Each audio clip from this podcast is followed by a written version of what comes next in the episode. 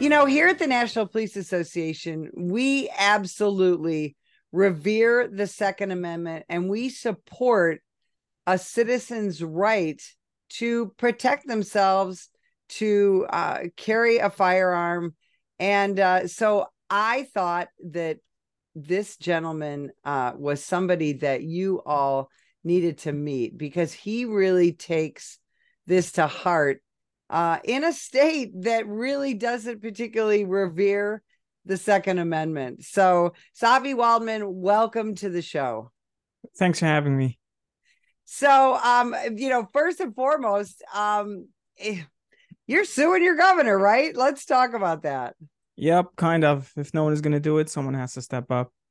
See, and I and that's what I I love about you. You know, eh, you know, if not who, when, if not, uh, you know, if if, if not me, who? And so, talk about how uh you came to this spot because you're a guy, you're a guy who enjoys shooting, enjoys safety, things like that. Um, talk about how this all came about. So I grew up in Brooklyn, New York, and Brooklyn, New York, it was back then it was nearly impossible to to get a pistol license. It's something I always wanted. I always cherished the the ability to, you know, for self defense, the the freedom, the responsibility, the spirit that comes along with it, and with firearms ownership. So as soon as I started a family, I moved out of Brooklyn. I moved to Rockland County, um, and I applied for a pistol license together with my wife. We went through the whole process. We got the gun um, I started going to the range to practice. I was looking for like classes and like you know different instructors because I wanted to become proficient in it. I kept on running into a problem is that most of these classes were given mm. on the Sabbath. As a observant Orthodox Jew, I couldn't do that. So whenever I was at the range and I saw someone else from my community, I took down his name, took down his phone number. When he had a couple of names, I found a local instructor. I told him, "Hey, I have ten guys. Can we do a class? That's a Saturday night." after the Sabbath ends or on a Sunday. And that's how we started. We started training together and it just grew. Um, so we opened up a, you know, a, a social media group for, uh, for, you know, all the participants in those classes. And then we gave it a name, New York State Jewish Gun Club. After a couple of months, we gave it a logo. And then a website happened and it just turned into this community of people helping other people in my community um, with firearms, you know, with with a pistol process. It was a very it's a it's still it's an onerous, it's a long process, a lot of paperwork. And it just grew into a community. And I started getting involved in activism. I think it was after the the shooting at the Tree of Life Synagogue in Pittsburgh. Then we all said, okay, it's time for us to carry a shul. Then came the question, how do we get our license unrestricted? Because at that time, uh, that was before Bruen. So I so we started getting in touch with other organizations. We started helping with lawsuits and different litigation, different things. Um, fast forward to a year ago when the Supreme Court ruled on on on the Naserpa v. Bruen case, and they kind of went away with all the with all the I guess with all the I guess Michigassen that that New York State puts all, the hurdles um, and then, you know, you would think that they would actually respect the Supreme Court, but no, they had to throw in a whole bunch of stuff, and they made it even more compl- They made it even more complicated and more onerous. So we decided, you know what, we're just gonna, you know, pull together some money, hire some smart lawyers, and find and file a lawsuit. So we filed the lawsuit of Goldstein v. Hochul. Um, Mr. Goldstein is a person that lives in Brooklyn. He is part of a synagogue of a congregation and he was carrying for years. He had unrestricted, and after Bruen, he was not allowed to do it anymore. So we went ahead and we're fighting it. So there are people that that will say, um, you know, why do you need to carry a gun? Just call the police. What do you say to that? Look, at the end of the day, you have to have mad respect for police, uh, the the audacity and the and the courage that they have to have in order to go in and to interdict in the active shooter is is is incredible. Um, as somebody that trained and have done force and force, I know the feeling, and I know what it's like. But at the end of the day, they're not everywhere. And as fast as they can get there, I think the statistics is for New York City anywhere from three to nine minutes. In three minutes, a lot of people can die. And the only way to close that gap is to have a citizen with a gun and to interdict right away till the police arrive. Yeah, that is so well said, and that that's something that we talk about a lot. Is that you know because there's you know you hear in the media you know oh uh, police want uh, less guns. That's a- absolutely not true.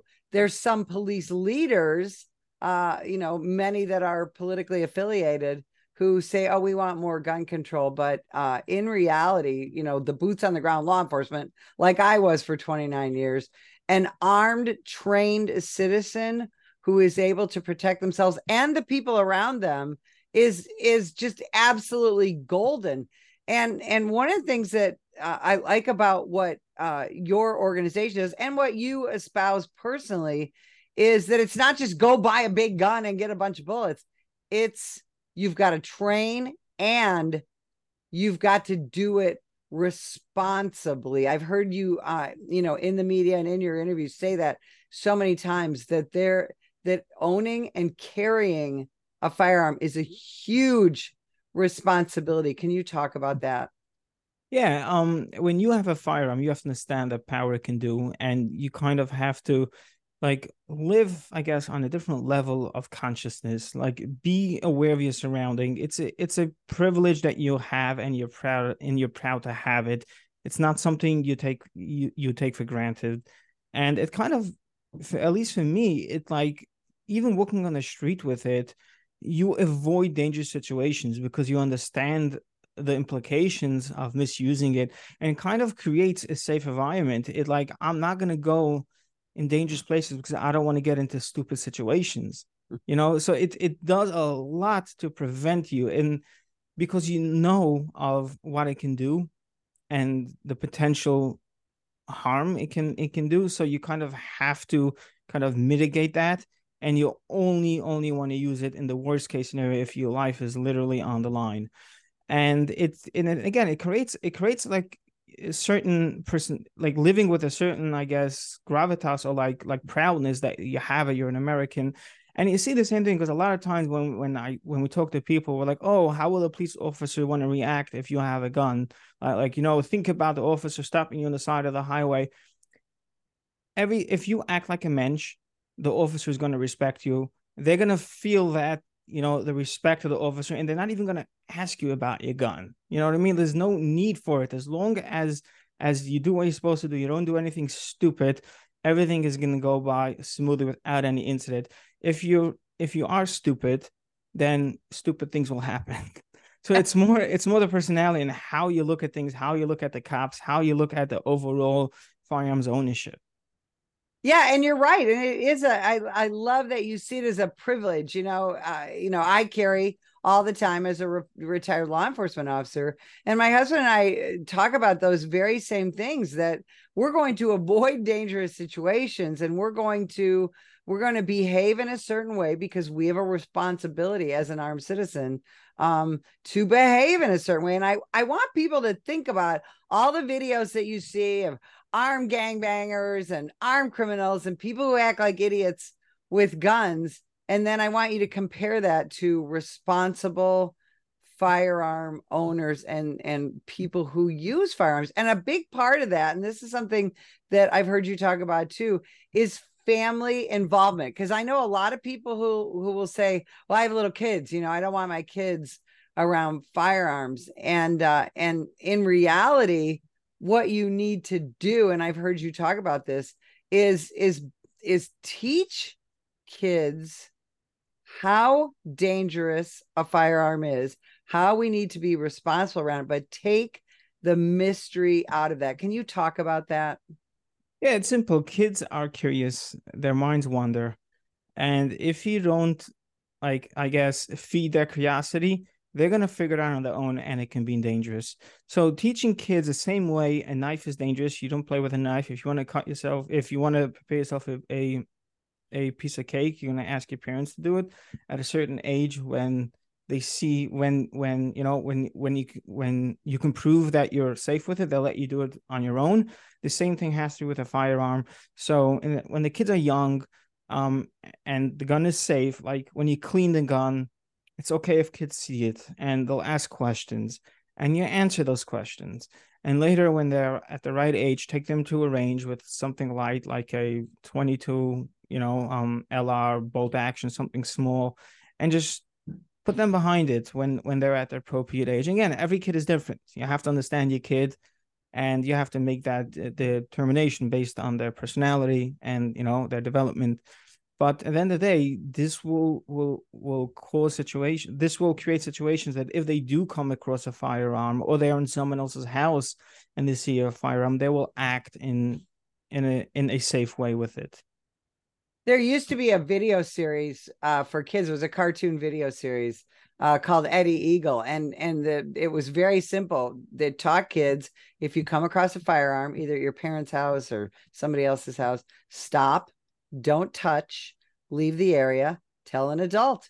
End of story, you know. And if we would all teach these rules and talk about these rules, you know, we could reduce the accidental shootings of children. And when when that happens, you know, most of the time, um, it's in a home where they are irresponsible gun owners. Right. Especially now after the Supreme Court um ruling um firearms is going to become way more popular. As popular as it now, it's only going to grow, especially with the states um, doing constitutional carry. I think it's something that like maybe in the school should teach. You know, um, because it's it's crucial. We have to we have to recognize where we are in society and what's going to happen. And if we're going to try to like look away the you know look the other way, it's not going to do us any good. The fact is, firearms are here to stay. It's only going to grow. Um, this is America. It's in our constitution. This is the one thing that that you know that that keeps everything else in the constitution in check and we have to embrace it and we have to do our work and make sure that that it's kids are safe and kids grow also grow up understanding what it's all about now as an, a practicing orthodox jew I, i'm going to guess you have friends and family who have said we want nothing to do with guns because of the suffering of our relatives and ancestors at the hands of firearms. How do you answer that? So it's it's something that I'm very well familiar with, um, especially because um my grandmother was a little girl during the Holocaust and she was kind of on the run. Um, her father was a rabbi in Budapest before the war, and they literally had a list with her picture, and they were they were hunting her down. So she was hi- hiding out in, in the fields and in, in the cornfields and, and farms in different areas. And when I asked her that the question, I, I heard the tremors in her voice when I asked her about guns. Um, and we have to respect that. We have to understand why it is you know why why they have that trauma because it was the one thing that uh, that marched people into the cattle carts. It's the thing that forced them into submission. But on the other hand i have spoken to and i have had in school um, people come down and speak to us who were part of the partisans and were there fighting back. So we have this kind of this balance. When people go through a, a trauma situation everybody takes it differently and everybody learns something else out of it but at the end of the day, we are like 60 years past the Holocaust. We're already in the second generation afterwards. And we're living in America where where we have the right, and it's it's a right that is designed to preserve our freedoms. So if you want to live in America as an as an Orthodox Jew or any religion or even as a conservative with with strong values, you have to embrace it's time that we embrace the second amendment for the aspect of not only personal security but understanding it's there to protect our way of life against government. And that's something that some people think is controversial. You know you talk to people for i do a lot of international traveling. You talk to people why do you have why do you americans all have guns? You know they they think we're crazy cowboys and and uh and this and that. And and that's one of the things that we talk about is uh, it's not just to protect us from criminals, right? And and again, I I was a government employee from age 17 to age 50. Um, so I do appreciate my government. However, the Second Amendment isn't just to protect you from the bad guys, right? Hundred percent, and it's also how the government looks at it. If the government respects it, and there's a certain respect they have against the citizens, and we live in harmony. You can even see it in the states that don't respect the Second Amendment. It's because they don't respect the people. And that means police policies that don't work well with their citizens and it creates and it creates a lot of issues and a lot of strife and they'll always try to fix it with a different government program and look at new york i mean it, it's a mess every way you turn it i mean you have you have every single day i see these crazy videos on social media um with like people are just randomly shooting at each other. It just it just it just and they do it with like impunity they don't even care. It's as if they're immune from from anything the police will do to them. And this happens because you know the failed policies of the of the democrats and the democrat runs run cities. And the more they try to fix it with you know the worse it gets. So they have to come to realize respect the citizen respect the law and there's a natural way it'll fix itself. Um in your view how has the defund the police movement especially the last three years of the absolute vilification of the american law enforcement officer how has that affected life just for you as a new yorker um and uh, you know business owner? You know how do you see that? So i i think it it terrorized the citizen I think it's a form of oppression. Um, I don't think this is what the founding fathers meant when they said life, liberty, and pursuit of happiness. Living under the like in a society when people can are running the streets with with impunity, doing ridiculous stuff, and the DA's office have a revolving door policy when it comes to the bail reform and all that other um nonsense. It creates almost as if you're living in a Soviet country, to be honest. Like, like, like when I go into New York City, there's an, amount of my stress level automatically goes up because I need to be aware now. I need to like, as I say, head on a swivel. I need to be situationally aware on an heightened unnatural level that is not natural to me. So for all my friends living in New York City, I feel bad for you. I, I mean, it's it's tough, you know. In the certain areas you absolutely avoid, you don't go there, and and a lot of times when I'm driving through and you know I make a wrong turn on the highway or the exit is closed, and I end myself, I find myself in a in a bad neighborhood. The first thing we do is how do we get out of it? I don't even care if I'm going the right direction, but let me get out of there. It's you need to be very very um situational aware, and you need to be cognitive of you know rather um cognizant of your surroundings because you could very easily end up in a dangerous situation. Yeah absolutely. Eh, you know what do you tell people what you're hoping to accomplish um with this lawsuit because obviously you're never going to change kathy hochul's mind but um but you can affect her legally. What what's the end game so, as an Orthodox Jew, we spend an average of 20 hours a week in synagogue between all the prayer services on Saturday and throughout the week the morning prayer, the afternoon prayer, the night prayer. And and I want that, you know, people in my community who got a firearm, who got the training, should be able to carry in a synagogue. So right now, the so the law, the CCIA, the law they passed after Bruen states um, it's prohibited to carry the exact lang- languages they, they prohibited carrying a firearm in house of worship and religious observation. So not only is it banned to carry a handgun in house of worship they also add a religious observation. The problem with religious observation is very vague. I mean my kippah technically is religious observation. I have it because i'm a religious observant jew. So am i not allowed to have my gun on me?